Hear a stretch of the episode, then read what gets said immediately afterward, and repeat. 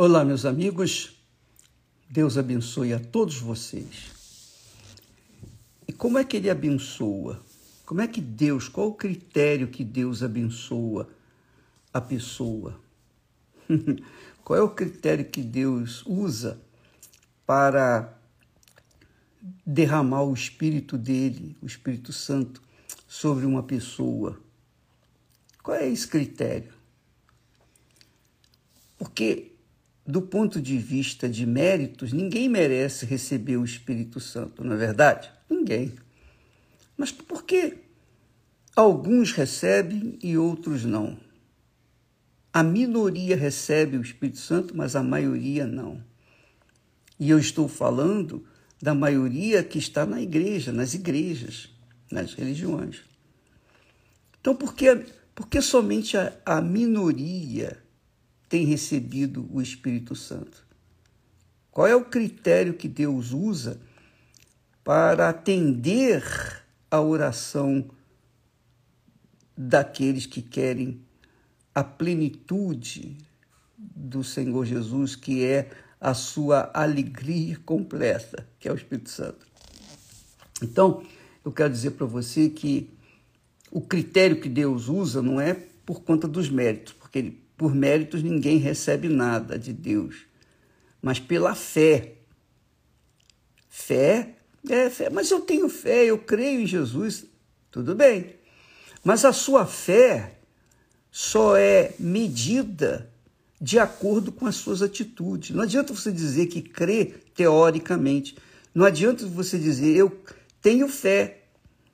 Mas a fé que Deus exige, cobra, de cada um de nós, que todo mundo diz ter, a fé que ele cobra para dar, doar o seu espírito sobre nós, é aquela fé em que a pessoa sacrifica o seu eu, as suas vontades, a sua carne, as suas cobiças. Ela sacrifica, ela se entrega a uma disposição mental em que ela nega o seu coração. Sabe, nós já falamos sobre o coração, coração enganador. Então, quando uma pessoa se esforça, se esforça, ele vê que a pessoa está se esforçando, não só no jejum, porque também não adianta você fazer jejum e viver no pecado. não vai adiantar nada. Não adianta nada a gente orar e viver no pecado. Não adianta. Não adianta você colocar o joelho no chão, a cara no chão, em busca do Espírito Santo, fazer os exercícios da fé, alguns exercícios da fé, mas não deixar os pecados. Não adianta nada. Você tem que tem que abrir mão dos seus pecados, da, do seu coração, da vontade do seu coração. Prostituição, adultérios, roubos, mentiras, mentiras, é, mentiras. Corrupção, tudo que não presta você tem que abandonar. E cada um sabe de si, é ou não é? Tem pessoas, tem cristãos que não adulteram, mas mentem. Tem outros que não mentem, mas adulteram. Tem outros que nem adulteram, nem mentem, mas têm os olhos adúlteros, quer dizer, os olhos cobiçosos, adúlteros, desejosos de tomar posse daquilo, daquilo outro, daquela pessoa, né? a cobiça dos olhos, que é a, a, os olhos de adultério que o apóstolo Pedro fala. Então, às vezes, a pessoa ela nem está é, praticando o adultério, mas ela está olhando com os olhos de adultério, então ela já está picando. Então, você veja que nós mostramos aí, nós temos mostrado através da, da novela Gênesis, que Deus, para dar vitória a Israel e chegar à terra prometida, para passar pelo rio Jordão a pé enxuto, Deus primeiro disse: vocês têm que se santificar. que é santificar? Bom, se você tem mágoa do seu irmão, então pede perdão a ele. Não é só seu irmão, irmão de carne, não, biológico, não, é qualquer pessoa. Você, você está é, em falta com alguém, resolva esse problema com esse alguém. Jesus fala sobre isso. Não traga sua oferta no altar sem antes resolver o seu problema de mágoa do coração com o seu irmão. Então, você quer o Espírito Santo, mas não quer santificar. Você até sacrifica jejuns, mas não sacrifica a carne, o desejo, a cobiça, o coração. Se sacrifica parte de você, mas não sacrifica o seu íntimo, o seu interior, a sua inteira vida, o seu ser por inteiro. Então, não tem negócio, não tem Espírito Santo. Porque imagine você, você quer casar, ou você já casou, e você casou e está infeliz, ou você quer casar e quer ser feliz. Ora, você, para ser feliz, você tem que obviamente, confiar na pessoa que você vai casar e vice-versa. E você tem que sacrificar por ela e ela por você. O casamento é isso, é uma, uma, uma abstinência do mundo lá fora, do mundo exterior, e uma vida inteira um para o outro. A Bíblia fala que isso é assim, Deixará o homem sua casa, sua mãe seu pai, e casará com a sua esposa, se unirá com a sua esposa, quer dizer, se colará com a pessoa. Uma vez casada, já era, não tem mais como voltar atrás. Casou, casou. Ah, mas e se a pessoa não for feliz? Bom, isso é outros 500. O fato é que quando a pessoa casa, a Bíblia ensina, orienta, que o casamento é uma cola, você cola uma com a outra, uma pessoa com a outra, e não pode separar. Depois que cola, não tem como separar diante dos olhos de Deus.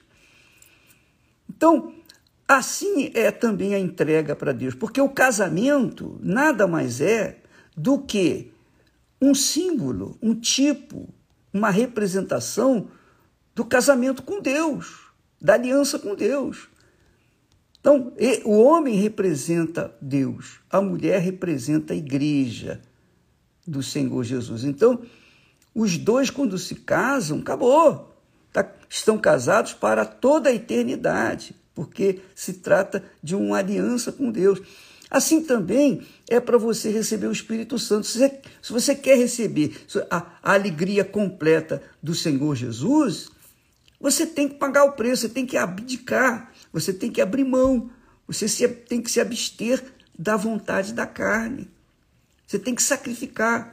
Se não sacrificar, já era. Você vai ficar na igreja, você vai até falar em línguas, você pode até falar em línguas, mas são línguas do inferno, línguas do, diabo. O diabo fala em línguas estranhas mais do que todos os cristãos desse mundo, porque ele, ele conhece a língua de todo o mundo. Então, minha amiga e meu caro amigo, a alegria completa do Senhor Jesus, que é o Espírito Santo, só vem quando a pessoa abre mão da sua própria vida, da sua liberdade, das suas carnalidades, de tudo que não presta.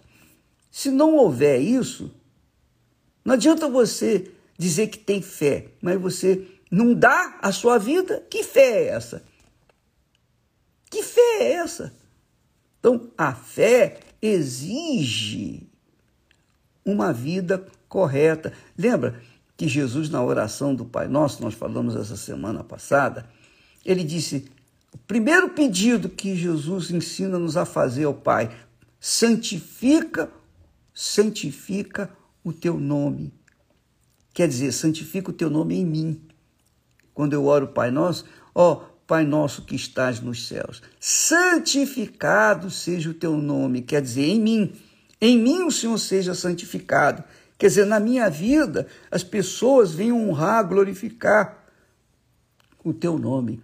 Então, amiga e amigo, o jejum de Daniel que nós vamos começar no dia 11 de abril vai ser um jejum não só de abstinência de informações seculares, mas, sobretudo, vai ser um jejum de santificação o jejum da santificação.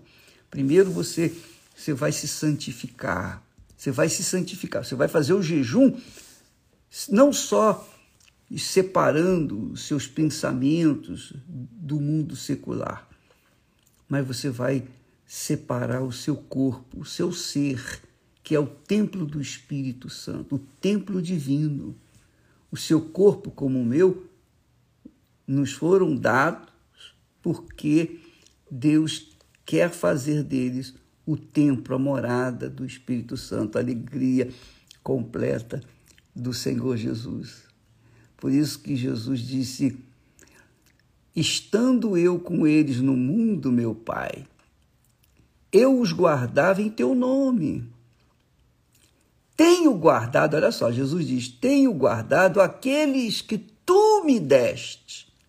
Quem são aqueles que o Pai tem dado a Jesus? Aqueles que se sacrificam, sacrificam seus pecados, suas carnes, sua, seu coração, seus, seu futuro, seus objetivos pessoais. Tenho-os guardado tenho guardado aqueles que tu me deste, e nenhum deles se perdeu a não ser Judas Iscariotes. Mas agora, meu Pai, eu vou para junto de ti.